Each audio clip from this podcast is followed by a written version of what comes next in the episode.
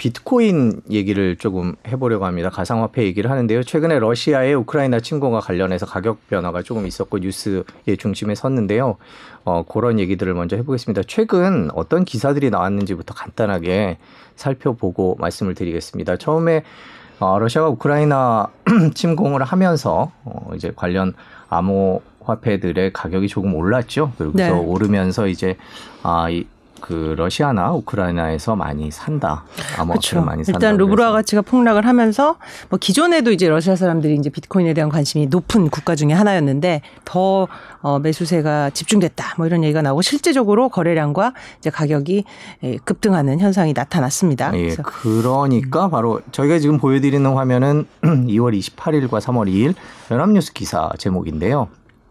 그래서 미국과 이제 G7이 암호화폐와 관련돼서 규제를 하겠다. 그렇죠. 예, 음. 지금 음, 다른 식으로 경제 제재를 하는데 저게 약간 도피처가 되는 거 아니냐 음. 그런 얘기들이 나오면서 어, 그런 요구들을 했고요. 또 거기에 맞서서 이제 이건 3월 2일 날 나온 기사들인데요. 가상화폐 거래소들이 어 그거에 대해서 적극적으로 협조하기 힘들다. 그렇죠. 또 이런 식의 음. 반응을 내놨었죠. 그래서 지금 최근에 이 암호화폐를 놓고 가격이 뭐 많이 올랐다, 위상이 달라졌다, 네. 혹은 또 어, 떨어질 거다. 제재를 하면 뭐 여러 가지 그렇죠. 얘기들이 오가고 있는데 저희가 어, 실제로 이번 러시아의 우크라이나 침공으로 인해서 가상화폐 위상이 어떻게 바뀌었고 음. 또 앞으로 어떻게 진행되고 현재 상황은 어떤지 전문가 모셔서 얘기 듣도록 하겠습니다. 네. 박성준 동국대 블록체인 연구센터장님 모셨습니다. 안녕하세요. 네, 반갑습니다. 박성준입니다. 네. 예. 뭐 작년하고 작년에는 이제 또 다른 이유로 이제 가상자산에 대한 관심이 막 불어 왔고 이번에는 이제 전쟁이라는 변수 때문에 또 다른 이슈가 생겼는데 일단 지금 현재 좀 상황부터 짚어보겠습니다. 저희가 모두 말씀드렸지만 현재 이런 외생 변수에 따른 불안에 따른 가상자산의 급등 현상은 어떻게 해석을 하고 계십니까? 네. 제가 볼 때는 이제 네. 우크라이나 사태 돼서 이제 가상 암화 암화폐가 네. 좀 급등한 게 좀 나타나고 있죠. 네. 근데 제가 얼마 전에도 그런 비슷한 얘기를 했는데 네. 지금은 이제 암화폐에 대해서 좀 급락을 했던 적이 있지 않습니까? 네. 그리고 전쟁이 나면 암화폐 가격이 폭락할 거라 다른 자산 가치 그런 그렇죠. 얘기했을 때 제가 언뜻 그런 얘기를 했어요. 아마 아마 전쟁이 나면은 암호화폐 가격은 올라갈 거다. 음. 그 이유가 뭐냐면은 암호화폐가 왜 필요한지를 음. 여실히 보여주는 아마 사례가 나타나게 된다. 음. 그래서 저는 지금 같은 경우의 상황을 저희 제 관점에서 볼 때는 암호화폐의 필요성을 보여준 하나의 사례다. 음. 저는 이렇게 바라보고 있습니다. 어, 필요성은 어떤 필요성? 예를 들어서 이제 네. 우크라이나 같은 경우가 이게 이제 암호화폐 양명성을 대, 보여주는 아주 두 가지 양면성을 보여주는 대표적인 사례인데 우크라이나 같은 경우가 이제 국제 원조를 받을 때그 네. 그 돈을 직접 받는 여러 가지 또 행정 절차라든지 루트가 있지 않겠습니까?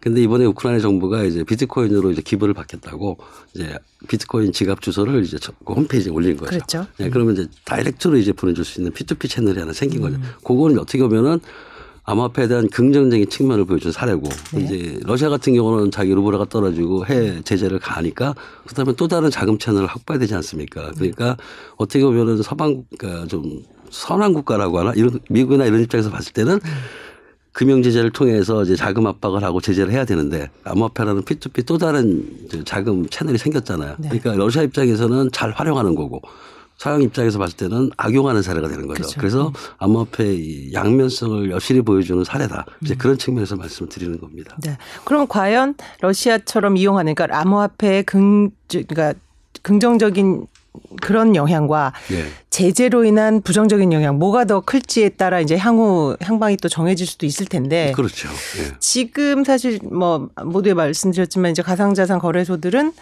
아 제재에 동참하기 어렵다 뭐 이런 네. 입장을 또 표했다고 하는데 네. 그 추이는 어떻게 좀 전망을 하고 그거는 제가 볼 때 이제 시장의 속성이고요. 네. 그거는 특별히 뭐 암호화폐 그 러시아 제재 오늘 아침에 보니까 우리나라 4대 거래소 4대 원화마켓에서 러시아 국적의 IP는 차단을 하고 음. 그다음에 러시아인에 대한 계좌는 이제 동결 하겠다는 얘기를 네. 하더라고요. 네. 그건 이제 우리나라 입장에 있는 암호화폐 거래소는 그런 방법을 선택을 하는 거고. 음. 근데 이제 바이낸스 같은 경우는 이제 그거에 대해서는 자기들이 인정을 못 하는 거죠. 음. 그건 이제 그런 그, 그렇게 얘기를 할 수가 있는 건데 저는 예를 드는 게 우리나라 이제 작년인가 뭐 엠번방 사건 크게 났지 않습니까? 네. 그때 이제 텔레그램 쪽한테 서버 요청을 했을 때 그때 텔레그램이 우리나라 정부말을 들었을까요? 그렇지 네, 그런 네. 그렇지 않지 않습니까? 네. 그건 일반적인 시장의 속성이기 때문에 그렇기 때문에 이미 4년 전부터 G7 정상하고 G20 재무부 장관 회의에서요. 예, 암호화폐가 P2P로서의 어떤 자금 이소, 자금 송금에 대한 수단이 되니 이거는 국제 협력이 필요하다. 그래서 국제 그 협력에 대한 논의를 했었어요. 4년 전부터. 그리고 그 G20 재무부 그, 그 산하에 자금 세탁 방지 기구라고 있지 않습니까? 네. FITF. 그래서 이런 현상을 예측을 하고 그러면 이제 암호화폐에 대해서 그럼 우리가 어떻게 국제 협력을 할 것인가에 대해서 각국의 공고사항을 여덟 가지 공고사항을 줬습니다. 네. 그걸 이제 우리나라가 받아서 이제 특검법이라는 게 만들어진 거예요. 무슨 특검법, 특정금융정보법이라 네. 가지고 네. 이제 네. 소위 말하는 암호화폐 거래소에서 신원 확인이라는 KYC, 네. 그다음에 실명 계좌 인증을 하라는 이제 그런 게 필요한 거죠. 네. 그게 소위 말하는 이제 자금 세탁 방지라든지 탈세에 대한 문제를 해결하기 위해서 FATF에 대한 공고안을 받아들여서 특검법을 만든 겁니다. 음. 이제 그런 측면에서 이제 우리나라 원화마켓은 그런 걸 할 수가 있는 거죠. 근거가 생긴 거죠. 근데 아직 그러한 거를 전 세계에 가지는 않았다는 거고요. 아마 지금 현재 전 세계에서 이번 거를 계기로 아마 또다시 큰 이슈가 돼서 국제적인 협력 관계 하도가 될 겁니다. 네. 그래서 암호화폐 생태계에 대한 어떤 국제 협력이 갖춰진다면 음. 아마 이번에 그 러시아 제재할 때도 기존의 금융 생태계뿐만이 아니라 암호화폐 관련된 제재도 할 수 있는 실효성을 계속 높아질 거라고 저는 보고 있습니다. 그러면 지금 말씀해 주신 거를 바탕으로 보면 지금 현재 이 시점에서는 미국이나 뭐 유럽의 국가들의 제재가 100% 효과를 발휘할 수는 없다라는 왜냐하면 아직 시스템이 갖춰져 다 갖춰져 예, 있지는 않아요. 저는 아직은 그 아마 그 국제적으로는 제재를 할 거라는 거에 대해서는 어저께 뭐 유엔 총회에서도 결론이 난 것 같더라고요. 근데 네. 실질적으로 그러면 제재를 할수 있을까 에 대해서는 현재 있는 상황에서는 그 실효성에 대해서는 저는 솔직히 좀 미지수로 보고 있습니다. 음. 아직 그런 정도의 시스템이나 이런 게 아직 갖춰지지 않았다. 음. 그래서 바이낸스가 예를 들어 가지고서 그 러시아 계, 러시아인에 대한 계좌를 동결하라고 했을 때 그냥 동결을 무조건 하라고 할 수는 없지 않습니까? 네. 그럼 그 동결할 수 있는 법적 근거가 있어야 되고 제도가 있어야 되는데 그게 아직 완성이 안 된 상태이기 때문에 음. 저는 실효성은 아직 좀 미지수다라고 보고 있습니다. 네. 네. 그러니까 제재를 한다는 거는 결국 이게 제도권 안으로 들어와야 그 다음에 이제 제재가 마련이 돼야 되는데 지금은 사실은 뭐 거래는 허용을 하고 있지만은 이제 각국 중앙 정부들이 그러니까 디지털 화폐라는 이름으로 다른 방법으로 생각을 하지 사실 가상 자산을 화폐로 인정하고 있지는 않잖아요, 사실은. 그게 네. 이제 우리나라 상황은 좀 다른데요. 네, 네. 우리나라 정부는 암호화폐를 아예 인정을 안 하시죠. 그렇죠. 그러니까 음. 거의 불법, 그러니까 거의 우리나라 정부는 뭐 투자자라고 얘기 안 하잖아요. 투기자라고 얘기하지. 음. 그래서 거의 불법화한다는 개념이 좀 있는데 그래도 이제 5대 5대 거래소는 이제 인정을 하고 이제 뭐 이제 네. 허용을 해준 상태잖아요. 아닙니다. 네, 그거는 특급법에 관련돼서 어쩔 네. 수 없이 취한 행토고요. 네. 특근법이 돼서 이제 암호화폐 거래소가 신고 수리가 됐다 했을 때 그럼 음. 현재 정부는 암호화폐가 제도화 된 거냐? 음. 아, 제도화는 아니라고 얘기합니다. 음. 그건 별개고요. 별개. 아직까지도 시장으로서 여러 가지 국제 협력으로서의 아마 특근법을 통해서 암호화폐 거래소 시작은 인정을 했지만 네. 그렇다고 해가지고 이 정부가 음. 암호화폐를 인정한 건 아닙니다. 음. 그거는 지금도 그렇게 말씀을 하시고 계세요. 그 다른 나라는 막 확연히 다른가요? 그런 예, 다른 나라는 네. 이제 조금 그 국가에 따라 틀리는데 네. 암호화폐를 전면 금지하는 나라는 우리나라, 중국 몇 개 안 되고요. 네. 모든 나라는 시장에 맡깁니다. 네. 예, 그래서 조금 그 이제 정책이 좀 다르고요. 네. 이제 문제는 뭐냐면은 음. 암호화폐를 바라보는 그 나라의 그 시각에 따라서 음. 암호화폐에 대한 어떤 유연성을 갖고 있는 강력 강력하게 음. 활성화시키려고 노력하는 국가가 있고 음. 아니면 그냥 우리나라나 몇 개 안 되는 그 국가처럼 완전히 이제 금지하려고 하는 강력한 음. 금지 정책을 쓰는 나라가 있고 음. 그다음에 중간쯤 정도로 이제 유연성을 발휘해서 시장에 일단 맡기는 거죠. 음. 미국 같은 경우는 시장에 일단 맡기고 그 시장에 이제 건전성이 확보되는 정도의 노력만 하는 거죠. 음. 그 시장은 원래 가만히 내두면은 악화가 양화를 구축한다 그래가지고 나빠지잖아요. 솔직히 속성상. 네. 그러다 보니까 시장의 건전성을 확보하기 위한 여러 가지 제재나 규제를 도입을 하려고 하는 나라가 대표적으로 미국입니다. 네. 예. 근데 활성화란 말씀하셨는데 사실 활성화라고 보기, 보는 나라는 본인의 화폐 자, 자국의 화폐가 거의 이제 망가진 그런 네. 케이스 우리가 생각나는 몇 군데 왜그 활성화라는 이름을 붙일 수 있는 데가 있을까요? 그게 이제 음. 기회가 되면 제가 말씀을 드리겠는데 네네. 암호화폐라는 용어 때문에 사람들이 자꾸 화폐하고 비교하시는데 네, 예. 암호화폐는 화폐가 아니에요. 그렇죠. 예. 우리나라 특검법에서도 화폐라는 용어를 안 쓰고 가상 자산이라고 쓰잖아요. 일반적인 전문가들은 요즘은 이제 조금 이제 통일되는 용어가 디지털 자산. 디지털 네. 예, 자산. 디지털 자산이라는 용어로 통일하다. 네. 화폐라는 그 용어 때문에 굉장히 거부감이 있어서 그런데 화폐는 아니고요. 네. 지금 암호화폐를 화폐라는 인식에서 가장 중 본다면 가장 중요한 거는 중국 중국의 이제 그 전략입니다. 암호화폐 전략. 그러니까 소위 이제 디지털 위- 디지털 위안화? 뭐- 위안화라고 하나 이번에 네. 북에서 하는 게 중국이 디지털 위안화를 하고 그다음에 러시아도 이제 이런 걸 대비해서 디지털 루블화를 하고 있는 거죠. 근데 중국과 러시아가 왜 이렇게 디지털 위안화하고 디지털 루블화를 하느냐? 저는 뭐라고 얘기했냐면은 쩐의 전쟁이 아니라 디지털 쩐의 전쟁이 시작됐다. 지금 그게 이제 당장 나타난 거죠. 그래서 러시아를 이제 스위프트까지 동원을 해서 그 러시아에 대한 제재를 하게 되면은 음, 러시아가 어떻게 할 수 있는 방법이 없지 않습니까? 지금 현재는 이제 비트코인을 활용해서 그 효과는 제가 볼 때 크진 않지만 어느, 어느 정도 다른 채널을 이용하는 거고 이제 중국이라고 그런 걱정 안 하겠어요. 음. 그래서 디지털 위안화를 대- 디지털 위안화가 되든 디지털 루브르가 되든 또는 한편에서는 다른 국제 결제망을 만들겠죠. 중국이나 러시아는 다른 국제 결제망을 만드는 걸로 저는 알고 있고요. 그, 그 예로 하나가 뭐냐면은 이제 디지털 위안화나 디지털 루블을 만들어서 현재 법, 현재 화폐, 디- 현재 전에서의 기축 통화는 이제 미국이고 국제 결제망이 있지만 그럼 미래는 디지털 전이 될 거 아닙니까? 그럼 디지털 전에서의 기축 통화 문제가 또 나오겠죠. 제가 볼 때 이거는 통화 패권의 문제하고 연계돼 있는 거예요. 그래서 그렇게 간단한 문제는 아니라고 봅니다. 통화 패권의 문제. 예. 예. 그러면 다시 얘기가 러시아로 돌아왔는데요. 예. 그러면 아까 처음에 여쭤봤던 건데 미국이나 서방이 지금 러시아가 비트코인을 통해서 이제 우회를 예. 하는 거에 대해서 예. 제재할 수 있는 방법이 전혀 없는 건 아니죠. 지금 왜냐하면 비트코인이나 이런 걸 갖고 계신 분들은 혹시 예. 그런 것 때문에 이제 물론 오늘도 저희 5072님이 조금 떨어졌다고 말씀을 해주셨는데 예. 오늘도 조금 떨어지고 예. 있는 게 이제 그런 우려 때문인데 그럴 가능성은 어떻게 보세요? 예를 들면 미국의 뭐- 뭐 갖고 있는 고래들이라 그러죠. 큰 손들이나 뭐 이런 사람들을 움직일 수도 있는 거 아니냐. 되게 여러 가지 예. 시나리오들이 나오던데요. 그렇죠. 그러니까 그게 현재 아까 제가 뭐 실용성의 미주수라는 얘기는 제재 효과가 완전히 없는 건 아니에요. 예를 들어서 아마 그러니까 우리가 이제 그 기존의 금융생태에서 은행을 관리를 은행이나 토- 은행을 통제나 관리를 통해서 제재 효과를 내듯이 암호화폐라는 거는 암호화폐 거래하는 그 어떤 곳이 있을 거잖아요. 그게 암호화폐 거래소죠. 그래서 우리나라 뿐 우리나라는 지금 제재 제재를 가기 시작했지 않습니까? 우리나라 암호화폐 거래소는 그러니까 그런 거에 동조하는 암호화폐 거래소도 있을 것 같아요. 네. 근데 그런 거에 동조하지 않는 곳도 있을 거고 네. 그래서 암호화폐 거래소를 통한 어느 정도의 제재는 그러니까 소위 말하는 암호화폐 이제 국제 결제망이 되겠죠. 그건 어느 정도 효과는 있을 것 같아요. 그게 100%는 아니더라도 문제는 그것만 가지고 다 할 수는 없다는 거예요. 그래서 암호화폐 거래소를 통하, 통하지 않고도 P2P로 이제 비트코인을 송금해주고 할 수가 있잖아요. 그거는 막을 수가 없다는 거죠. 그래서 어, 완전히 제재 효과가 없다는 건 아니고 제재 효과를 100% 달성할 수는 없지 않겠느냐 이제 이런 의미로 제가 말씀을 드린 겁니다.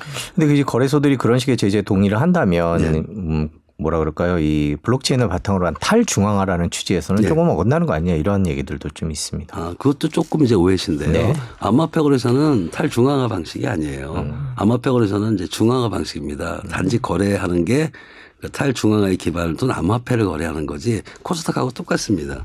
그래서 암호화폐 거래소를 통제하고 싶은 거예요. 음. 근데 예를 들어서 이제 블록체인 쪽 사람들은 뭐라 하냐면 이제 피- 완전한 P2P 거래소. 그러니까 탈중화가 아니라 P2P 거래소를 지금 가야 된다는 얘기를 하는데 현재 있는 암호화폐 거래소의 대부분은 탈중화, 탈중화가 아니라 중화하기 때문에요. 충분히 그쪽만 이제 관리를 하면 할 수가 있습니다. 예.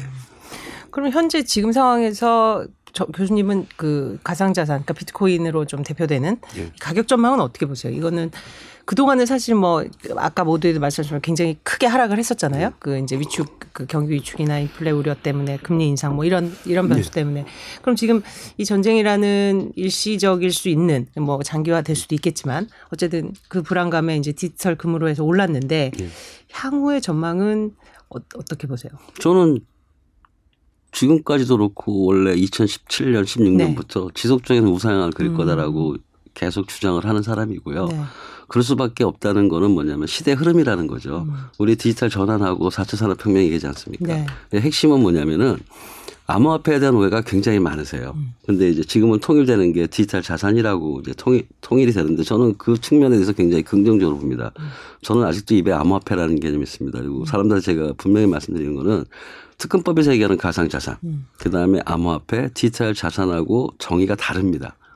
지금 시장에서는 다 똑같이 보시는 것 같아요. 네. 그런데 어, 어떻게 보면은 가상 우리나라에서 얘기하는 가상 자산은 암호화폐나 디지털 자산은 아니에요. 제가 말씀드리는 암호화폐는 디지털 자산 쪽에 가까운 거죠. 그래서 암호화폐라는 건 뭐냐면은 자산 이제 제가 시대 흐름이라고 말씀드린 이유가 뭐냐면은 현재 모든 자산은 디지털화 돼야 되잖아요. 네. 디지털 자산화 될 거 아닙니까? 네. 그래서 디지털 자산이라고 얘기 되잖아요. 그러면 그 디지털 자산화에 대한 디지털 세상, 디지털 경제에서 그 디지털 자산의 어떤 가치를 표현한다든지 지불 수단이 필요하잖아요. 그게, 그게 이제 암호화폐라는 거죠. 그래서 암호, 암호화폐는 지속적으로 성장할 거라는 확신이 있는 거고요. 왜 디지털 자산 시장이라고 많은 사람들이 그걸 인정하니까 그 디지털 자산 속에 암호화폐가 숨어 있는 거예요. 네. 그래서 저는 지속적으로 우상향이 될 거라고 하고 기존의 IT 벤처 기업에 투자하는 것보다는 이제 앞- 향후에는 그 디지털 자산 생태계에 투자하는 게 맞다고 보는 겁니다. 근데 그렇게 생각을 하더라도 지금 예. 사실 이제 뭐 비트코인이나 이더리움 정도가 좀 메- 메인이라고 불리는 그런 거 외에는 그러니까 실물 경제하고 직접 연관을 찾을 수 없는 그러니까 뭐 메타버스 공간에서는 어떻게 거래될 수는 있겠지만 예. 그런 가상 자산은 소멸할 것이다. 이런 사실 그러니까 아예 가상 자산 자체를 비관적으로 보는 게 아니라 가상 자산 내에서도 좀 옥석가리가 있을 것이다. 이런 의견도 사실 꾸준히 존재하는 게 사실이거든요. 가려야죠. 네. 제가 말하는 거는 그런 의견이 존재하는 게 아니고 근데 그 기준이. 뭘까요? 어떨까요? 예. 예, 그 기준이 뭐냐면은 이제 암호화폐에 대한 생각을 조금 한 번은 생각을 하셔야 된다는 네, 거예요. 네, 네. 제가 이런 식으로 얘기합니다. 뭐라고 했냐면 우리나라 이제 인터넷 진흥하면서 IT 벤처 붐이 있을 때, 예, 그때 IT 벤처의 성공 확률을 혹시 기억하시는지 모르겠어요. 음. 우리나라에 수없이 많은 벤처 기업들이 탄생을 했을 때 네. 지금 살아있는 거는 몇 개 안 되잖아요. 네, 그렇죠. 그죠. 그래서 보통 저희가 통계적으로 봤을 때는 기존에 이제 정보 혁명이 일어났을 때 그때 벤처의 성공 확률은 3% 미만이라고 얘기합니다. 그 말은 무슨 말이냐면은 네. 기존의 벤처 기업 주식들 많이 투자하잖아요. 예, 그 주, 주식을 투자했을 때 성공 확률은 3% 미만이라는 거예요. 근데 암호화폐는 똑같은 일이 지금 현재 일어나는 거예요. 지금은 이제 IT 벤처 붐이 일어나는 게 아니라 블록체인, 벤- 블록체인 기업, 암호화폐 기업, 디지털 자산 기업들이 일어나는 거죠. 그럼 그 사람들의 성공 확률은 어떻게 될 것인가? 예, 저는 3% 미만이라고 봅니다. 그러니까 그게 현재- 옥석이다 이런 예. 말씀이시죠? 그러니까 중요한 건 뭐냐면은 저는 한 그 아주 극단적으로 보시는 분들은 1% 미만이라고 말씀들 하세요. 근데 그렇다면 우리는 뭘 해야 되느냐. 옛날에 이제 IT 벤처 기업 붐을 했을 때 올바른 벤처 기업을 선택한 사람들은 돈을 번 거고 네. 그렇지 않은 사람들은 돈을 다 이제 손실한 거잖아요. 네. 그러면은 지금은 뭐냐 올바른 암호화폐 기업이라든지 디지털 자산 기업, 디지털 자산 기업을 선택할 수 있는 안목은 좀 있어야 된다는 거죠. 네. 예. 그래서 옥석을 가리는 공부를 조금 하셔야 된다는 거죠. 예. 그 기준을 좀 저 설명을 좀 해주시면 좋겠습니다. 아, 예. 저는 이제 뭐라고 얘기하냐면은 네. 백서가 있느냐 없느냐. 먼저 있느냐 백서를. 봐라. 네. 예. 우리가 우리가 예를 들어서 IT 벤처 기업이 성수 그 이렇게 성장하는 네. 시대에서는 성공한 기업들을 가만히 보면은 왜 IT나 네트워크가 필요한지를 정확히 이해를 해서 그걸 전부 디지털화 시킨 기업들이잖아요. 네. 그 안에 사실은 데이터가 있었잖아요. 우리가 그러잖아요. 정보 혁명에서 정보는 돈이다. 그러면은 그 당시에 유명했던 뭐 제3의 물결이라는 책에서 뭐라 그러냐면은 미래에는 정보를 갖는 자가 부와 권력을 갖는다고 예측을 해놨어요. 지금 현재 성공한 기업들은 다 그런 기업들입니다. 그럼 이제 아, 디지털 자산 쪽으로 오게 되면은 디지털 자산을 그럼 미래 세상에서는 누가 성공하느냐? 디지털 자산을 갖는 자가 성공하겠죠. 네. 근데 아까 제가 말한 게 뭐라고 말씀드리냐면 디지털 자산 속에는 암호화폐 개념이 숨어 있다고 말씀드렸죠. 근데 저는 이렇게 얘기해요. 암호화폐를 이해하는 자가 미래의 부와 권력을 잡는다. 거기서 말하는 암호화폐라는 개념 속에는 반드시 배경에는 자산이 있어야 된다는 거죠. 자산 없는 암호화폐는 저는 사기라고 봅니다. 그래서 현재 나와 있는 모든 토큰이나 암호화폐 중에서 일단 백서를 보고 네. 그 백서에서 이 사람들이 암호화폐를 왜 발행하느냐, 왜 암호화폐가 필요한지에 대한 구체적이고 명확한 얘기를 해주셔야 돼요. 그게 사업 계획서거든요. 그래서 저는 백서가 없는 그 토큰이나 암호화폐는 쳐다보지 말라. 그리고 백서가 있다 하더라도 굉장히 어렵게 이상한 얘기 쓴다. 그럼 이거는 사기일 확률이 높다. 아주 심플하게 나는 이런 비즈 이런 블록체인 모델을 생각하고 이런 의미에서 암호화폐를 발행하고 그리고 이 암호화폐가 표현하는 거는 이런 디지털 자산이다라는 거를 명확히 주지 않으면 한 번쯤은 고민하시란 얘기예요. 그래서 저는 백서를 보면은 모든 것이 다 그 안에 포함돼 있다라고 음. 얘기해서 암호화폐를 투자하기 전에 반드시 백서를 한번 읽어보고 그거를 네가 이해하느냐 음. 그거를 먼저 판단하라고 얘기합니다. 음. 제가 궁금한 거는 상장사들은 뭐 한 번 내놓은 사업 계획서 1년에 초, 초반에 내는 것뿐만이 아니라 이제 분기별 실적 나, 오면서 계속해서 이제 업데이트하고 또 다른 음. 변화를 하는데 그럼 백서 같은 경우는 가상자산 백서도 계속 그런 업데이트 작업이 있습니까? 해야 된다는 거죠. 네. 근데 그러니까 거의 없는 걸로 알고. 그게 제도가 안 됐다는 네. 겁니다. 네. 그러니까 코스닥 시장 이런 주식 시장 같은 경우는 공시제도라는 게 있습니다. 네, 네. 법적 의무 사항이 있고요. 네. 근데 아직 암호화폐는 우리나라가 인정을 안 했잖아요. 음, 그러다 보니까 의무화할 수가 없다. 네. 인정을 안 했으니까 제도라는 게 있을 수 없는 거예요. 네. 그러니까 공시제도라는 게 있을 수 없겠죠. 그러니까 제가 일반인들한테 이렇게 얘기합니다. 주식이나 이런 거 보면은 공신력 있는 정부 채널이 있지 않느냐. 네. 근데 암호화폐 있느냐? 없다는 거죠. 음. 저는 그걸 이제 방치했다고 보는 거예요. 미국은 그럼 미국에서는 그런 업데이트를 하고 백서를 계속해서 투자자들한테 해야 될 의무가 있나요? 미국 시장. 그것도 아직 그 미국은 뭐냐면 아니요 조금 달라요. 네. 우리나라하고 미국하고 좀 다른데 음. 우리나라 그러니까 제가 어떤 법학시는 분한테 물어봤더니 포지티브법이냐 네거티브법이라는 게 있더라고요. 음, 그렇죠. 우리나라는 하라는 거 말고 안 하면은 안 되는데 미국은 하지 말라는 거 빼고는 다 할 수 있잖아요. 그러니까 미국은 하지 말라는 걸 다 해요. 네. 다 했는데 그게 시장의 건전성을 확보할 문제가 생기면 그때에서 시장의 건전성을 확보하기 위해서 기존의 제대로 막을 수가 있는지 아니면 그렇지 않으면 새로운 걸 만드는 거죠. 그런 과정이라는 겁니다. 근데 우리나라는 지금 아무것도 안 하고 있는 거죠. 네.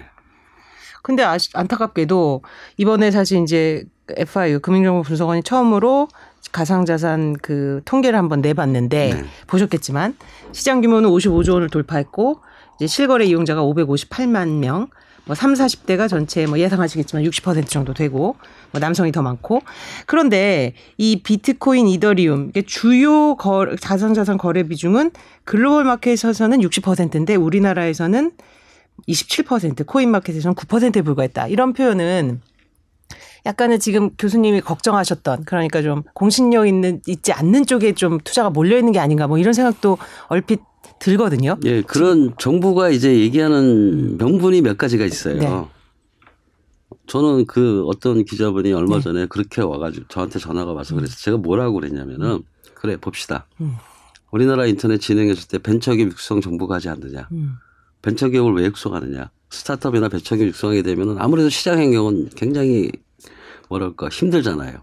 그러면 정부가 스타트업을 육성하기 위해서 우니콘 기업을 육성하기 위해서 나름대로 지원 정책을 펴준다는 거죠. 암호화폐는 그런 게 없어요. 암호화폐는 시작하려고 하면 못하게 하지 않습니까? 그런데 그렇다면 뭐냐면은 왜 우리나라 업체들이 우리나라에서 성장할 수 있는 발판을 뿌리채 뽑느냐는 거죠. 그래서 여러분 잘 아시는 위믹스, 위메이드. 우리나라 업체 아니에요. 싱가포르에 본사 두고 있습니다. 현재 암호화폐 관련된 생태계들이 성장할 수 있는 환경과 그다음 비용이라는 게 들잖아요. 음. 스타트업이라는 게 돈이 어디 있습니까? 성장하기 위한 그 몇 가지 단계를 거쳐야 되잖아요.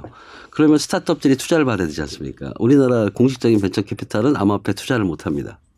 암암리.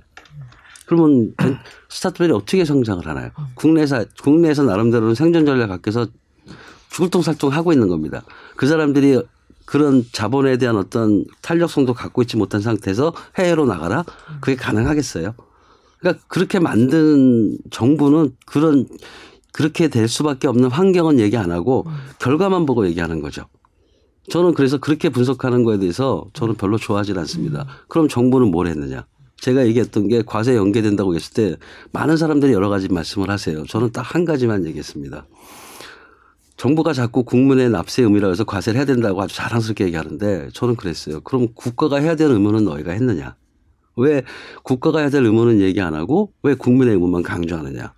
그래서 국가가 될 의무는 뭐냐? 그럼 암호화폐에 대해서 과세를 하기 전에 암호화폐에 대한 시장 환경에 대해서 만들어 달라. 이런 겁니다. 예. 그 제가 너무 아닙니다. 아니 아니 아니 아니 네. 이거는 이런 일단 원론적인 얘기를 한 후에 네. 또 얘기를 진행하는 게 맞죠. 교수님 저희 이제 가상자산 관련한 전문가들 모시면 굉장히 극과 극으로 갈리잖아요. 사실은 네. 이게 이게 아직 정립이 되지 않다 보니까 그런 만큼 개인의 성향도 이제 반영이 되고 이제 그러다 보니까 네. 교수님 아무래도 전문가시니까 이제 다른 쪽 다른 국가하고 비교할 때 우리나라는 제도 자체가 아직은 정립이 안 된 것뿐만이 아니라 인식도 이제 미비하다는 그런 문제의식을 갖고 계시는 거죠. 아니, 그건 아니에요. 그건 어떤 전문가 어떤 말씀을 하시는지 네. 모르겠는데 국민들이 지금 실거래하는 사람이 550만이라고 네. 얘기하고 3, 40대가 주로 한다고 하시잖아요. 네. 데이터잖아요. 네. 그리고 실제로 계좌를 가진 사람은 1,500만 명 있습니다. 현실이잖아요. 음. 이게 자산 시장이 아닌가요? 도대체 어떤 자산 시장이 550만이 매일 거래하고 1,500만이 거기에 들어가 있을까요? 이 현실적인 자산 시장이 있다는 거죠. 외면할 수 없다 이거죠. 네. 그렇죠. 이미 자산 시장으로서는 인정이 됐기 때문에 그래서 암호화폐 거래소도 신고술이라는 특검법을 시행하잖아요. 네. 제가 말씀드리고 싶은 거는 뭐냐면 왜 자꾸 암호화폐가 아직 자산으로서 입지가 없다. 그다음에 아직 국민들 인식이 안 좋다. 어느 시장이 550만이 매일 거래하나요? 그리고 어느 시장이 하루에 거래량이 11조가 되나요? 예, 그 거래는 계속 이루어지고 있고 실질적으로 네. 뭐 이제 최근 1년만 놓고 봐도 이제 외신 뭐 예를 들면 CNBC나 블룸버그 같은 경우도 이제 비트코인이나 이런 크립토에 관한 기사들이 이제 아예 처음에 등장했을 땐 코너로 등장했을 땐 좀 낯설었던 것들이 많이 익숙해졌어요. 이제는 예. 아예 뭐 분석할 때도 오늘의 시황 분석할 때도 상위권에 넣기도 하고요. 예. 미국 같은 경우에 그렇게 하기도 합니다만은 여전히 그럼에도 불구하고 낯설지 않- 낯선 분들이 있는 것도 사실이고요. 그렇죠. 예, 예. 그래서 저희도 뭐 이제 댓글 보면 막 이렇게 방송하고 있지만 지금도 예, 예. 많이 엇갈리는 것도 사실입니다. 근데 예, 예. 확실히 뭐 다시 전쟁 얘기를 해서 다시 침공 예. 얘기를 해서는 좀 그렇습니다만은 지금 암호화폐가 요번 그 러시아의 우크라이나 침공으로 인해서 약간 위상이 약간 달라진 거 아니냐라는 느낌도 있는 것 같아요. 저는 그렇게 생각 안 하고요. 네. 이미 자산으로 시장은 인정이 됐어요. 이미 돼 있었다. 이미 됐습니다. 아, 예. 제가 그걸 뭐라 그러면은 뭐라고 얘기했냐면은 암호화폐가 자산으로서의 인정이 된 거는 이미 끝났다. 네. 예. 근데 그 자산의 특성은 아직 분석이 안 돼 있다. 음. 예. 그리고 이번에 이제 우크라이나에서 자산으로서 위상을 잡았다 그러는데 이미 잡았습니다. 음. 이미 잡아서 뭐 우리 암호화폐 거래소가 뭐 미국의 나스닥이 상장되고 바이낸스에 대한 수익률이 엄청나지 않습니까? 음. 그리고 전 세계에서 우니콘 기업들 탄생하는 거 보면은 사실은 암호화폐 관련이 굉장히 많습니다. 음. 그리고 초기에 가장 그 투자 그 암호화폐에 대해서 부정적이었던 사람이 워렌 버핏이고요. 네. 워렌 버핏도 나중에 이제 서- 지금은 이제 천천히 이제 이 어유 죄송합니다. 천천히 얘기하기 시작해요. 간접 투자하고 있다고. 그러니까 그거는 뭐냐면은 그렇지 않다고 봐요. 우리가 현실을 제대로 인지한다면은 이미 암- 암호화폐는 저는 그 자산으로 시장이 인정이 된 거고 이제 그 자산의 특성이 어떤 특성을 갖는지에 대한 분석과 데이터가 쌓이기 시작한다는. 그래서 지금 이 위상은 이미 저는 끝났다고 봅니다. 위상은 그- 있고 예. 그래서 저는 계속 우상향 한다는 거고 그리고 그 중에서 아까 말한 것처럼 그러나 대부분의 암호화폐는 망할 거다. 예. 그 중에서 옥석을 가리는 사람이 미에 이제 부자가 될 거다. 네. 이렇게 말씀드리는 거예요. 그 이번 전쟁에서 드러난 또다 하나의 좀 특징을 보면 그동안 우리가 암호화폐를 이제 디지털 금이라는 이제 어떤 좀 대체 대체적인 수단이라는 명사를 썼는데 또 금하고는 또 반대로 움직이는 느낌이 있었어요 이번에 예, 예, 실제로 예. 그러면서 어 그럼 얘를 어떻게 봐야 되나 또 이런 예, 저 그거에 대해서도 질문을 많이 받는데요. 네, 네. 그, 그것도 제가 아까 지금 말씀드린 거하고 일맥상통하는데 네, 네. 초기에는 기존의 자산 시장이 있습니다. 네. 새로운 자산이 생겼잖아요. 그래서 기존에는 이 기존에 있는 자산과 새로운 암호화폐 자산 시장이 독립적이었었어요. 공조화가 안 됐습니다. 근데 이제 자꾸 이제 인식이 좋아지다 보면은 사람들이 이걸 하나의 자산으로 인정이 되는 거죠. 그럼 이제 그 자산 시장이 전혀 별개였던 자산 시장이 기존의 자산 시장에서 위치를 차지하기 위해서 들어간 겁니다. 그러다 보면은 투자자 하는 사람에서는 이게 투기 자산이 아니라 자산이 된 거죠. 네. 그렇다면 기존의 자산 시장의 심리가 그대로 저는 적용이 된다고 봐요. 네. 그래서 이제 동조화되는 현상이 있, 을 수도 있다고 저는 봐요. 네. 그건 또 거꾸로 얘기하면 자산수로 인정이 됐다는 반증이에요. 음. 근데 이제 문제는 뭐냐? 이제 자산이 들어왔지 않습니까? 그럼 사람들이 보겠죠. 어, 금시장, 뭐 곡물시장, 그 다음에 뭐 여러 가지 주식시장이 있지 않습니까? 근데 이제 비트, 암호화폐 관련 자산시장은 어떤 특성을 가지고 있느냐. 이거에 따라서 저는 이제 분리될 거라고 또 보고 있습니다. 아마 제가 볼 때는 빠르면은 내년 정도 아마 올해 올해 그런 게 나타날 수 있는데 이제 자산으로 보기 시작하는 그게 이제 암호화폐라는 자산 시장의 특성을 사람들이 배워갈 거라는 겁니다. 그러다 보면은 기존 자산 시장하고 암호화폐라는 새로운 자산 시장은 어 굉장히 이런 면에서는 차이가 나네. 이런 면에서는 동조할 수 있네 하는 것들을 배워가는 거죠. 저는 독립화 될 거라고 보고 있습니다. 어느 쪽으로 지금 최근에 보면 진짜 나스닥과 탈동조하다 동조하다 막 이런 분석들이 나오기 시작하더라고요. 비트코인은 탈, 탈동조합니다. 그쪽으로. 간다고 어떤 특성이 있, 있다고 보십니까? 기존의 생태계랑 그 블록체인 기반의 생태계하고는 전혀 달라요. 달라서 예, 이거는 중화하고 네. 이거는 탈중화하고 음. 그래서 그 탈중화 그 서로 동조하지 않을 거라는 대표적인 예들이 네. 이제 그 NFT 정도는 동조될 확률이 있습니다. 네. 그건 어쨌든 기초 자, 실물 자산이 있으니까. 근데 네. DeFi 같은 거는 전혀 동조하지 않을 것 같아요. 음. CeFi하고 디- CeFi DeFi라는 거 이제 많은 사람들도 어느 정도 인식을 하는데 DeFi는 제가 볼 때는 우리가 경험하지 못한 새로운 금융 생태계라 과연 그 시장의 특성이 어떻게 변할지는 저는 예측도 못 합니다. 하지만 분명한 거는 기존의 금융 시타, 금융 생태계하고는 전혀 다른 시장이다. 그런 의미에서 저는 동조하지 않을 거라고 보고 그럼 있습니다. 최근에 뭐 미국 증시와 비트코인 가격 뭐 상관계수가 0.7이다 뭐 이러면서 분석하는 거 아주 단기적인 그런 것들을 떼내서 본 네, 것일 뿐이다. 예. 그 지금 현 정부에 대한 좀 저 가상자산 정책을 비판하셨는데 뭐 그렇게 본다면 다행인지 지금 이제 앞다퉈 이제 새로운 정부의 지도자를 꿈꾸는 사람들이 이제 누구보다 이 가상자산 관련해서 좀 전향적인 정책을 내놓고 있어요. 대선 며칠 안 남았어요. 네. 다음 주 저는 기분이. 좋아요. 네, 아 그런가요? 어, 네, 어떠세요? 네, 보시면. 이뭐 사실 두 후보의 정책을 보면 크게 큰 차이는 없고 일단은 지금보다는 훨씬 더 육성을 하겠다 이런 차이인데 좀 분석을 해보시면 어떤 어떤가요? 음. 어, 아직은 미비합니다. 네. 아직은 제가 공약상을 보고 저는 계속 그 바라보고 있고요. 네. 그리고 나름대로 조금이라도 기여를 해주고 있는데 네. 아직은 암호화폐나 디지털 자산의 이해도가 낮습니다. 그거는 분명히 맞는데 음.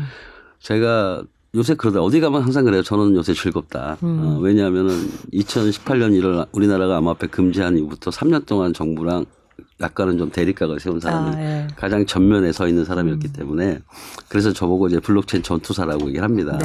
네. 저는 블록체인 전도사라고 얘기하고 듣고 싶은데 근데 현재 대, 그 민주당이나 한, 그 국민의힘이나 보면은 암호화폐에 대해서 나름대로 유연성을 발휘할 수 있는 가능성을 봤다는 거예요.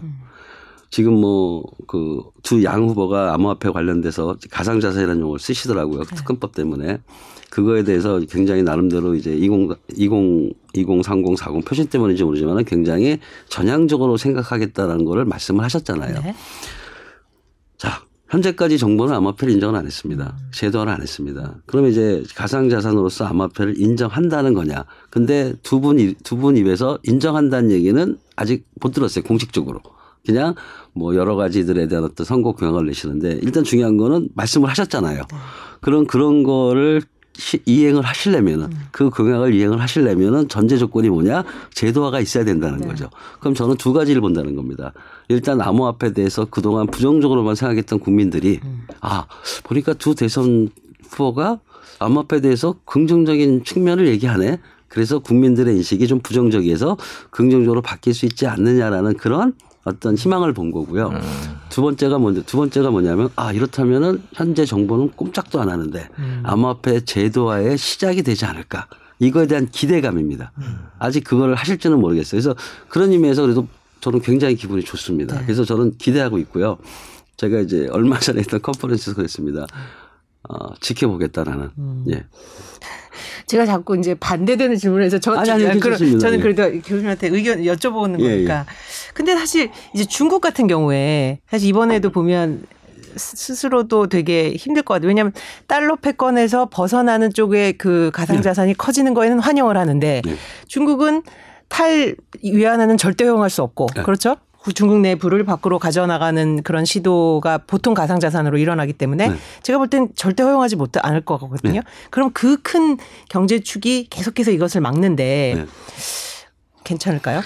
그런 걱정들을 많이 하시더라고요. 네. 저는 좀 시각이 다릅니다. 네. 저도 암호화폐에 대한 이해랑 블록체인 전도사를 해서 네. 제 나름대로 저는 경제학자가 아니거든요. 네. 그리고 정치학자도 아니고 저는 단지 이제 암호 그러니까 저는 이제 수학자 수학가 네. 출신이고 네. 암호학을 전공했고 블록체인에 빠졌던 사람인데 그런 말씀 많이 하시잖아요. 네. 그때 제가 뭐라고 그랬냐면 이런 얘기를 했습니다. 제 출신이 이제 정통부 옛날에 우리 정통부 있을 때 네. 인터넷 진행할 때 네. 그때 이제 한국정보보호 센터라고 있습니다. 키사 출신이라서 네.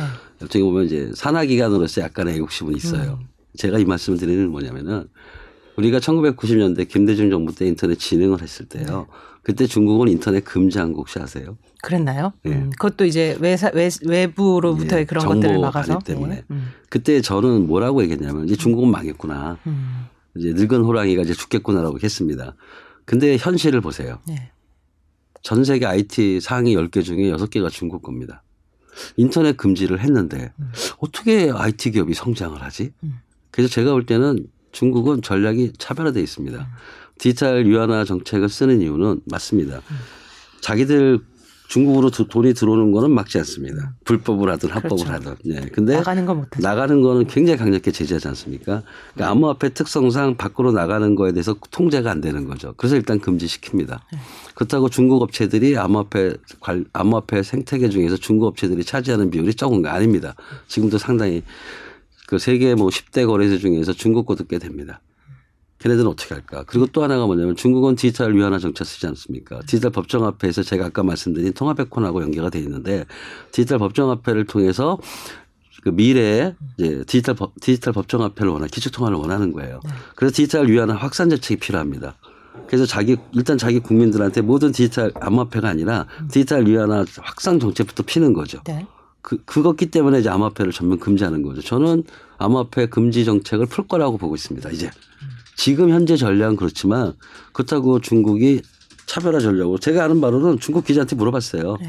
나름대로 정통인 중국 기자한테 물어봤더니 아니요 하고 싶은 사람은 한대요. 음. 네. 어떤 그 제약 조건을 갖고 하고 우리나라보다 더 유연한 그 암호화폐 생태계가 마련돼 있다는 거예요. 왜 그걸 자꾸 이제 겉에서만 보면 안 된다는 거. 저는 중국은 암호화폐에 대해서는 이원화 정책을 쓰는 거라고 저는 생각합니다. 개인적으로. 네. 그러니까 디지털 이원화가 더 확고하게 이제 그 퍼지고 자리 잡기 자리가 잡으면 예. 이제 이원화 이원화 정책을 좀 드러낼 것이다. 이렇게 저는 예상을 해요. 어떤 암호화폐 분들은 이제 법정화폐가 나오면은 이제 암호화폐 시대는 끝났다. 네. 예, 그런 얘기를 많이 하거든요. 그래서 제가 묻습니다. 음. 현금 있잖아요. 네. 법정화폐라는 게 현금이잖아요. 상품권 안 쓰세요? 유가증권이죠. 네. 네. 많잖아요. 네. 현금에 팩인된 음. 뭐 소위 유가증권뿐만 아니라 그쵸 다 수표도 있고 그렇죠. 막 이렇지 않습니까? 제가 그랬어요. 만약에 우리나라가 디지털 법정화폐를 시행이 되면은 나는 그 누구보다 먼저 음. 암호 수표 만들겠다. 음. 암호 상품권 만들겠다. 세상은 현금으로만 돌아가는 게 아니지 않습니까? 우리 옛날에 저는 이제 토큰, 회수권 토큰 세대인데 네. 저희가 버스 탈 때 현금이 있는데 왜 토큰을 쓰라고 하죠? 음. 그거는 그 생태계에 필요한 특성이 있는 거예요. 네. 현금 가지고 모든 생태계를 커버할 수는 없습니다. 수표라는 거는 금융망에 필요한 어떤 특성, 을 가지고 신용 거품이죠. 신용 창출이지 않습니까? 그 수표가 필요한 거고 버스 생태계에서는 버스 생태계를 위해서 토큰이라는 제도를 만든 거지 않습니까? 그래서 저는 암호화폐 우리나라에서 디지털 음. 법정화폐가 나오면 암호화폐 대중화 시대가 온다고 선언한 사람이에요. 만약에 저는 중국의 전략이 이럴 것 같아요.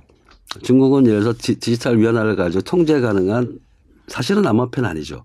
디지털 디지털 위안화를 통한 디지털 화폐 시대를 만들고 그 디지털 화폐하고 pegging된 또 다른 이제 소위 말하는 이제 암호화폐들이 나타나겠죠. 음. 그리고 나서 풀겠죠. 저는 우리나라도 그래야 된다고 생각하는 사람이에요. 그러니까 본 위안화에 전혀 위협을 주지 않는 정도의 이걸 네, 갖춰놓은 후에 예. 교수님도 가상자산 투자하시겠네요, 당연히. 아, 저는 노 코멘트고요. 아, 노 코멘트. 저는 제 거를 발행합니다. 네. 음. 네. 그 저희가 지금 시작하지 한 40분 됐는데 아, 지금 아, 예 이제부터는 좀 실용적인 얘기를 네, 좀 해보겠습니다. 네. 이제 공부를 열심히 했으니까 네.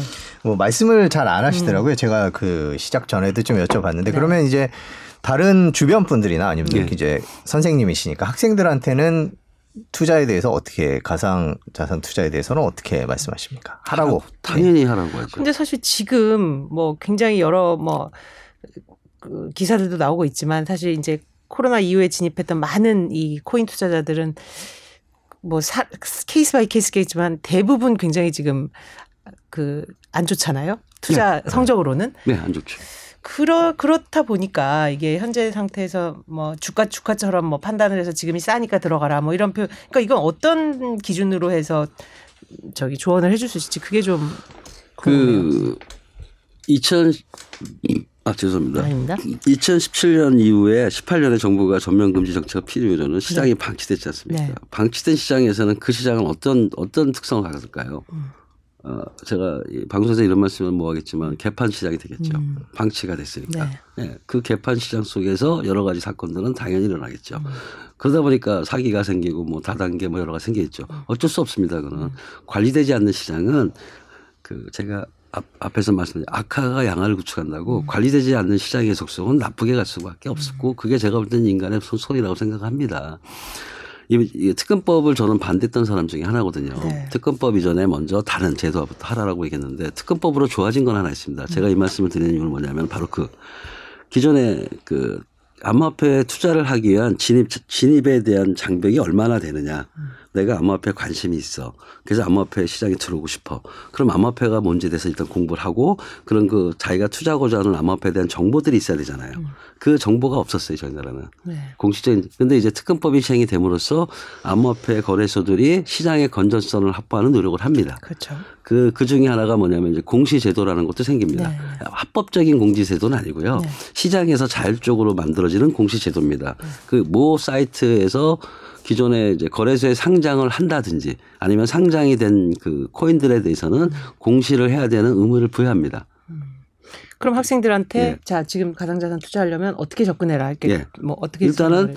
너희가 고- 저한테 배우지 않습니까? 네, 물론 그렇죠. 예. 네, 저한테 배우고 네. 자 이제 한번 해볼까? 네. 그러면 이제 어떻게 되냐면 그 정보 그 코인의 정보를 알 수 있는 채널부터 찾아라. 네. 예, 그것도 공식적인 채널을. 그게 기존에는 하나도 없었다가 네. 요즘은 조금씩 조금씩 생긴다는 거죠. 음. 그러다 보면은 그 암호화폐에 대한 거, 그러니까 신뢰할 수 있는 정보를 얻을 수 있지 않습니까? 그리고 나서 판단하라는 거죠. 네. 절대로 지인 말 듣고 판단하지 마라.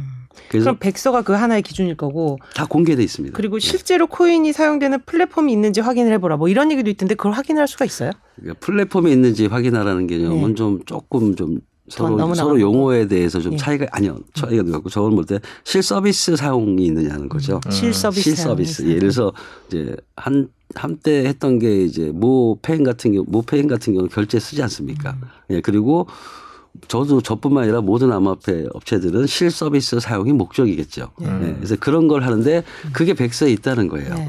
나는 이 암호화폐를 가지고 어디 어디에 쓸 거고 그리고 그다음에 어떤 자산을 암호화폐 시킨 거고 이런 것들이 백서에 있다는 거예요. 한 번은 백서 제가 백서를 봐라고 얘기하는 게 그 백서 안에는 그게 사업 계획서라고 말씀드렸지 않습니까? 어떤 기업체가 암호화폐 산업을 하게 되면은 자기가 생각하는 사업 계획이 있을 거 아니에요. 네. 그 백서 안에는 바로 그 사업 계획에 대한 모든 게 있어야 된다는 거죠. 그게 없는 백서는 백서가 아니라는 거예요. 그래서 그런 백서에 투자할 때는 상당히 조심해라. 그러니까 중요한 건 뭐냐면 정보예요. 제가 볼 때는 그 정보도 신뢰할 수 있는 정보. 주식은 많은 투자들이 장투하라고 그러잖아요. 네. 이 코인에도 해당이 되나요? 아, 왜냐하면 지금 교수님이 자, 음, 장투죠. 네. 제가 말한 우상형은 건전한 암호화폐 를 얘기하는 네, 거죠. 네. 우리가 주식은 장투라고 그러죠. 네. 왜 장투라고 하죠? 주식이 뭔데? 왜 단기 투자하면 안 되나요? 주식은? 그 말은 뭐냐면 주식이라는 거는 IT IT 세상에서의 겨- IT 경제 성장률과 음. 그리고 나름대로 건전한 IT 업체들은 역시 성장할 거다라는 라는 믿음. 믿음. 음. 그래서 단중기적으로 소위 말하는 이제 이렇게 그 약간은 좀 투기 같은 개념으로 하지 말고 음. 투자 같은 개념으로 믿고 가라는 거잖아요. 시장의 성성을 믿고. 그렇죠. 암호화폐는 괴물이 아니에요. 똑같아요. 암호화폐도 건전한 암호화폐라면 장기 투자라고 얘기를 하죠. 음. 네. 근데 그게 아니라 불건전한 암호화폐들 있지 않습니까? 네. 거기에 제가 장기 투자라는 얘기를 안 하잖아요. 장기 투자냐 단기 투자냐가 중요한 게 아니라 그 암호화폐가 건전하냐 건전하지 않느냐는 게 중요하다는 거예요. 그 건전한 암호화폐 확률이 제가 말씀드린 것처럼 1%가 안 된다는 거죠. 그래서 단기 투자했다가 있습니다. 투자했죠. 네. 투자했는데 나중에 보니까 이거 아닌 것 같아. 그러면 빨리 빠져야죠. 가격 급등 시. 음. 예. 그건 네. 이제 단타로 예, 예. 해당. 단타할 게 있고 중타할 게 있고 장타할 게 있는데 그걸 제가 일반적으로 얘기할 수는 없고 주식하고 똑같이 얘기하는 거죠. 네. 예. 그러면 뭐 주식처럼 뭐 종목 추천은 아니지만은 음. 그래도 교수님 보시기에 뭐 이런 주 이런 코인은 굉장히 백서도 그렇고 여러 가지가 좀 뭐 믿을만하다 뭐 이런 표현을 좀 주- 추천을 해 아, 추천 그러니까 설명을 해, 주- 해 주실 수 있을까요 혹시? 저는 모든 사람한테 공개적으로 얘기합니다. 네. 이더리움을 주시하라고. 예. 이더리움을 주시하라고. 제가 볼 때 블록체인의 철학과 사상, 탈중화 개념, 더불어 함께 잘 사는 개념을 가장 잘 구현한 게 이더리움이라서요. 저는 무조건 이더리움을 얘기하고요. 네. 그리고 이더리움은 말씀드린 대로 단타가 아니라 중타, 중장타로 음. 생각하는 얘기하고요. 나머지 코인들에서는 제가 말을 못 합니다. 아, 그렇죠. 예, 솔직히 얘기해서. 왜냐하면은 그 경험이 있어서 그래요. 네. 예, 아, 제가. 또 얘기했다가 아, 말씀. 이 제가 이- 하라고 얘기한 거 아니에요. 네, 네. 내가 볼 때 현실적인 현실적인 그 코인들 중에서 요런 요런 건 내가 내가 볼 때 좀 괜찮은 것 같아. 이 말 한마디 한 거 말고는 제가 없어요. 네. 기술적으로 보고 사업적으로 볼 때도 가능성이 있는 거죠. 그렇죠. 근데 사람들이 착각하시는 게 음. 어떤 사업 계획서나 백서를 보잖아요. 네. 아무리 기술적으로 좋고 서비스도 훌륭해. 근데도 망해요. 왜 망하느냐? 그 서비스를 받아들이는 거는 시장이에요. 옛날에 V 혹시 그 비디오 테이프 있죠? 네. 비디오 테이프 하면 베타가 있고 알파가 있지 않습니까? 그렇죠. 이거 알아들으면 안될것 같아요. 아, 네, 네, 소니 게 있고 아닌 게두 종류가 있죠. 방송국에선 작은 거였었고요. 일반적으로 VHS. 근데 기술적으로는 큰 게 더 좋았었어요. 음, 근데 왜 그게 근데 시장은 네. 작은 걸 선택했잖아요. 맞아요. 그런 경우가 다반사라는 거죠. 기술과 서비스가 내 자기가 생각할 때는 아무리 좋아도 시장에서 받아들이느냐 안 받아들이느냐 이건 다른 문제라는 거죠. 그게 1% 미만이라는 거예요, 제 얘기는. 네. 그러다 보니까 백서를 먼저 보라는 거는 리스크를 자꾸 헤지하기 위한 음. 확률, 그러니까 리스크의 확- 리스크가 일어나는 확률을 줄이라는 얘기지 네. 그렇다고 해가지고 이게 성공한다라고는 제가 보장은 안 하잖아요. 근데 제가 그 얘기했더니 뭐 추천한 거 아니냐 뭐 이런. 그러면서 이제 새벽마다 전화가 왔어요. 아. 예를 들어서 뭐 원래 자기가 3천 원에 샀는데 지금 천 원 됐대요. 나보고 어떡하냐고. 그 러니까 전화 오잖아요. 그리고 나서는 제가 뭐라 했냐면 제가 책임졌으니까 어쨌든 저는 기다려 보세요라고 그랬어요. 아니면 내가 사겠다. 어, 기다, 그때 기다리고 있어요. 근데 그게 6천 원 가고 한 5천, 7천 원 가니까 전화가 안 와요. 그러니까 산다고 할까 봐 그러실 것 같은데. 그러니까 그런 경험이 네. 저는 좀 많이 겪어서 그냥 지금 아이 그러네요. 노 네. 코멘트. 어, 기준을 가르쳐 주셨으니까요. 네. 예, 저는 기준을 말씀드리는 거예요. 테이프는 VHS가 더 컸죠. 네. 큰게 큰게 쓰였죠. 예, 더 좋은 거는 이제 방송국에서만 썼었고요. 근데 이더리움 얘기를 좀 사- 네. 해주시고 댓글에서도 많은 분들이 이제 이- 이더리움 얘기와 뭐 솔라나 얘기도 하시고 음. 이- 얘기- 말씀들을 네. 나누고 계신데 네. 비트코인 가격 얘기도 많이 물어보세요. 음. 지금 뭐 어떻게 될 것 같냐 이게 뭐 우상이야. 우상이야. 아, 저는 비 지금 뭐 오르락 내리락하는 건 전쟁 때문에 그런 요인들이 있기는 하지만 그거와 아, 관계없이 그건 아니고요. 네. 자산으로 자산으로 왔지 않습니까? 네. 그럼 사람들이 이 자산을 배워가는 거잖아요. 그러면 이 자산이 어떤 특성을 갖는지는 아직 모른다는 거죠. 비트코인과 이더리움 같은 경우는 통계가 있습니다. 2018년도 이더리움 상승률, 비트코인 상승률, 그리고 시장을 한 지금 한 제가 볼 때는 5년에서 6년 동안 겪었기 때문에 그 데이터를 가지고 제가 말씀드리는 거라 비트코인과 이더리움은 망하지 않을 것 같다. 이건 제가 제 경험상 말씀을 드리는 거예요. 책임은 안 집니다. 네, 네, 책임은 안 지죠. 예. 책임은 투자의 책임은 네, 본인이 본인에게. 있습니다. 예. 네. 저한테 전화하지 마세요. 그러니까 문제 뭐냐면 이더리움과 제가 비트코인과 이더리움을 얘기하는 이유는 그동안 보니까 이더리움은 최초라는 그 수- 최초라는 그 시장의 선점효과를 누리고 있는 거예요. 그리고 2,100만 개라는 가격이 워낙 높지 않습니까? 사실은 시총으로 따지면은 초기에는 90% 95%였지만 지금은 이더리움이 한 두 배, 세 배 자꾸 시총 가격은 줄어들고 있으니까. 네. 근데 이더리움은 나름대로의 어떤 기술적 안전성이나 서비스의 검증성을 받았다는 거죠. 그래서 이더리움은 저는 망할 것 같지는 않고요. 아니 비트코인은. 근데 이더리움은 그 서비스 그 성장 가능성을 보는 거예요. 사람들이 비트코인과 이더리움을 같은 거로 보는데 제가 이렇게 말씀드려요. 비트코인은 전화기 전화기고 이더리움은 스마트폰이다. 음. 그럼 비트 전화기에 투자하시겠어요? 스마트폰에 투자하시겠어요? 그게 사실 비유로는 근데 저는 잘 잘 와닿지 않는데 어떤 차이예요? 스마트폰. 그러니까 비트코인은 단지 암호화폐 시스템이에요. 네, 네. 이더리움은 암호화폐 시스템이 아니라 플랫폼이에요. 아, 소위 말하는 전화기에는 앱이라는 개념이 없잖아요. 그렇죠. 스마트폰에는 앱이라는 게 있잖아요. 우리가 스마트폰을 쓰는 이유가 앱 때문에 쓰는 거지 전화기에서 쓰는 거 아니잖아요. 그렇죠. 네. 블록체인의 정의를 제가 기회 있을 때마다 말씀드리는데 블록체인을 뭐 분사하는 짝뭐 여러 가지 얘기하지 않습니까? 블록체인의 학술적인 정의요. 그건 저를 믿으세요. 네. 블록체인의 학술적인 정의가 컴퓨터입니다. 네. 컴퓨터예요. 전화 비트코인은 전화기잖아요. 컴퓨터가 아니잖아요. 네. 그래서 이거를 우리가 블록체인 1세대라고 얘기합니다. 아. 근데 이제 이더리움은 컴퓨터로 만든 거예요. 그래서 스마트폰이라는 얘기를 비유를 드린 거고 맞아요. 이게 블록체인입니다. 그 확장성은 이더리움이 훨씬 더 플랫폼이잖아요. 그렇죠. 서비 그래서 전 세계 토큰의 거의 대부분은 이더리움의 확장 개념으로 만드는 거지 비트코인하고는 무관해요. 그리고 서비스가 나온다면 이더리움은 이제 무한한 서비스의 가능성이 있는 거죠. 네. 그래서 저는 이더리움에 투자하는 거는 적극적으로 권유합니다. 예. 나머지 뭐 솔라나 뭐 클레이튼 뭐 여러 가지에 대해서는 네, 노코멘트. 노코멘트. 예. 그 NFT 좀 빨리 여쭤보고서 이제 아, 좀 예. 해야 될 거. 사실 NFT는 그래도 이제 실물이라는 게 연동이 돼 있는 거여서. 근데 또 NFT도 상당히 이제 이견들이 많아요. 이것도 뭐 일종의 뭐 봉이 김선달이다. 뭐 이거 뭐 하나 붙여놓고 이거 언제 거래될지도 모르고 튤립처럼 매수세 없어지면 끝나는 거 아니냐. 뭐 이런 얘기도 있고 정말 희귀하고 이런 부분에 대해서만 NFT가 가치가 있을 것이다. 이런 또 해석도 하고 교수님이 보시는 NFT는 저는 웃죠. 어, 그거는 암호화폐를 이해를 못 하시는 분들 네. 얘기고 NFT란 뭐냐면 그것도 암호화폐 일종이잖아요. 네. 그러면 그 암호화폐가 표현해주고 이런 자산이 있잖아요. 네. 그러니까 NFT는 사기가 아니죠. 음. 네. NFT, NFT의 개념은 뭐냐면은 현재 자산이 있으면 디지털 자산으로 바뀐다고 하는 거는 모두들 인지하시잖아요. 네. 그 디지털 자산 중에 어떤 특성이 있냐면은 유니크한 특성이 있어야 된다는 고유성. 그거를 표현하는 게 NFT예요. 그리고 아까 실물이 있다고 말씀하셨는데 실물이 없는 NFT도 있습니다. 뭐냐면은 네. 제가 말하는 자산이라는 개념에는 유형의 자산을 자꾸 생각들 하세요. 무형의 자산이 있는 거죠. 네. 예를 들어서 뭐 그림 같은 경우는 유형의 자산이지만 부동산 유형의 자산이잖아요. 하지만 지적 재산권이 유, 유형인가요? 그럼 지적 재산권에 해당하는 NFT도 있다는 말씀이시죠? 있어야죠. 네, 있어야 된다. 그게 조만간 나올 거고요. 음. 부동산 저도 부동산 NFT 사업을 해요. 네. 실물이 있으니까 사람들이 너무 쉽게 이해하시더라고요. 제가 말하는 자산이라는 개념은 유형을 얘기하는 게 아니라 유명의 모든 자산을 얘기하는 겁니다. 그 유명의 모든 자산이 이제 메타버스나 가상 그 공간 속에서 디지털 자산화 될 때 그 디지털 자산의 유니크성을 그 보여주는 게 그게 NFT라는 거죠. 그래서 저는 NFT는 뜰 수밖에 없어요. 왜? 시대의 흐름이니까. 그래서 앞으로는 수없이 많은 여러분이 감히 상상도 못한 NFT가 나올 겁니다. 근데 문제는 뭐냐면 이런 건 있어요. 원래 IT 벤처기업 처음에 벤처기업 육성할 때 벤처 활성화될 때 거품 없었나요? 있죠. 네. 그렇죠. 원래 초기에는 거품이 있는 거고요. 시장의 특성이 거품이 있는 거예요. 삼성전자 주식이 10만 원, 7만 원 된다고 하는데 거기는 거품이 없나요?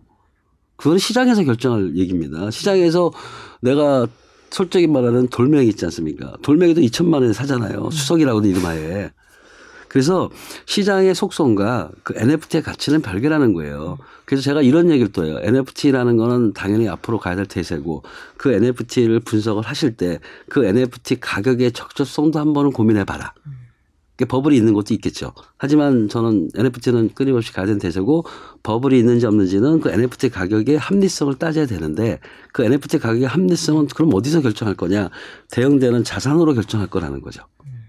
예를 들어 직접 예를 들어 가지고 그림 하나를 NFT를 했는데 그림의 가격이 천억이라면은 뭐 이런 그럼 그 NFT 가격도 천 원이 맞는 거예요. 근데 이게 새로운 기술이고 뭐라고 하니까 조금 거품이 붙는 거예요. 초기에는 그게 너무 많이 붙는 사례들이 있어서 이제 문제인데 저는 그렇게 생각 안 하고요. NFT는 반드시 도래할 도래할 시장이고 아마 그 NFT 가격의 안전성도 이제 사람들이 경험과 또 이렇게 그 뭐냐면 실수나 이런 걸 통해서 이제 안정화될 거다. 저는 그렇게 보고 있습니다.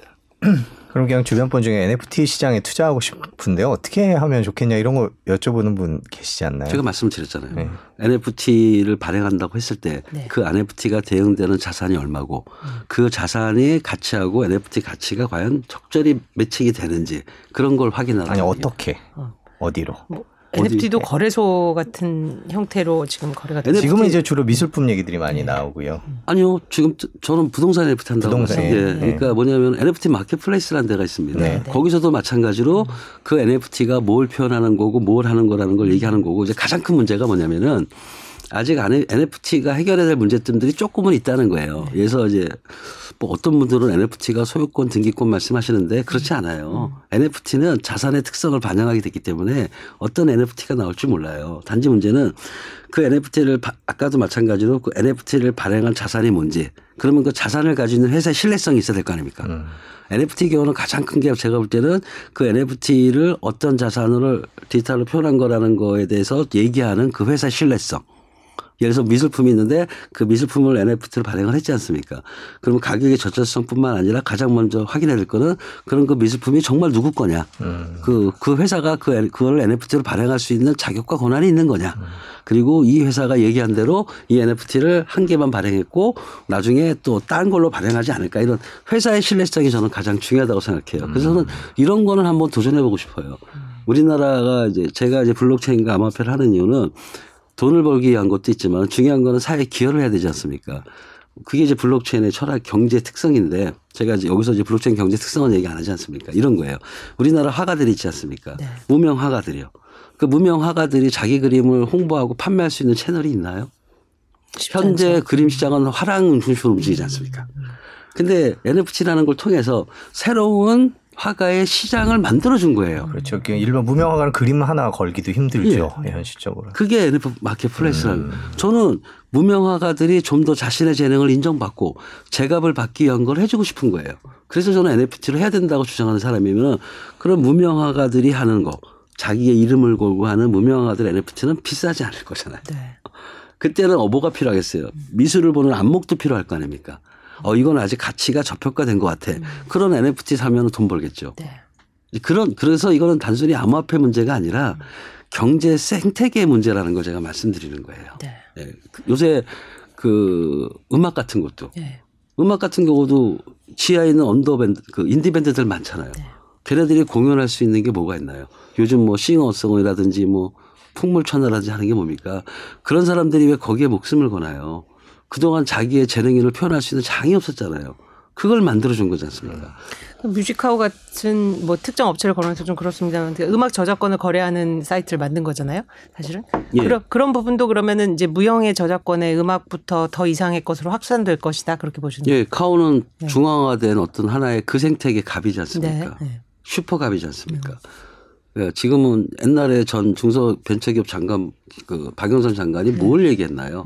네. 플랫폼 경제거든요. 네. 예, 플랫폼 경제에 뭐 어떤 문제가 생기냐면 슈퍼갑이 생기잖아요. 음.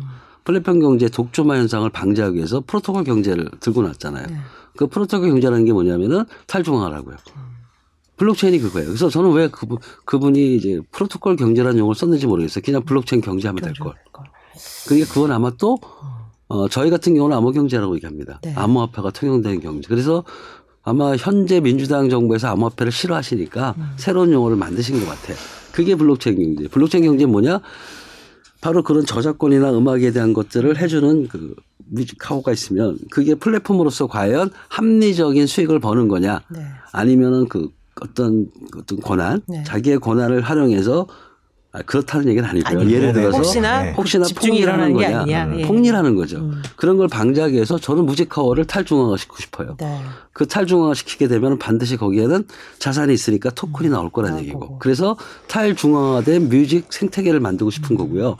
탈중앙화된 그림 생태계를 만들고 싶은 거고요. 그때 반드시 필요한 게 NFT는 반드시 필요하다는 얘기를 하기 때문에 음. 그 NFT의 그 성장성에 대해서 굉장히 높게 보는 겁니다. 음. 예.